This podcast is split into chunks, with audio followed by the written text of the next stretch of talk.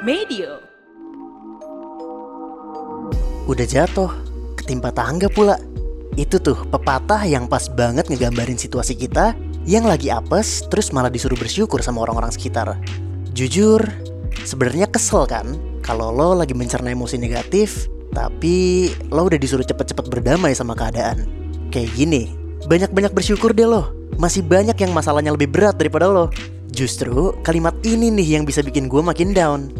Kayaknya orang-orang emang perlu ngerti kalau nggak semua keadaan bisa diselesain secara cepat dan hanya bersyukur.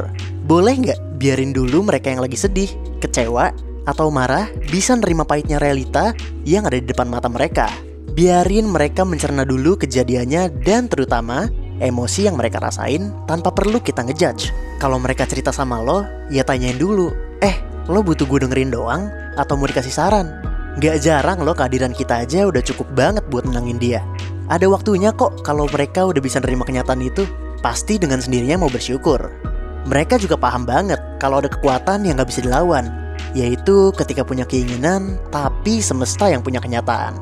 Di dunia ini gak ada yang instan, apalagi buat orang yang lagi perang sama realita.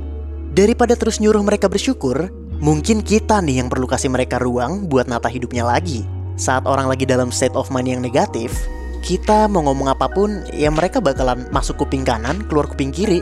Jadi, kalau emang lo berniat baik buat kasih masukan, pastiin juga lo lagi dalam kondisi yang siap memahami dan dengerin dia. Dan dianya juga emang udah ngerasa siap buat terima saran yang actionable. And giving space to them to think clearly dan gak kalah pentingnya, mereka butuh waktu untuk mencerna emosi dan realita.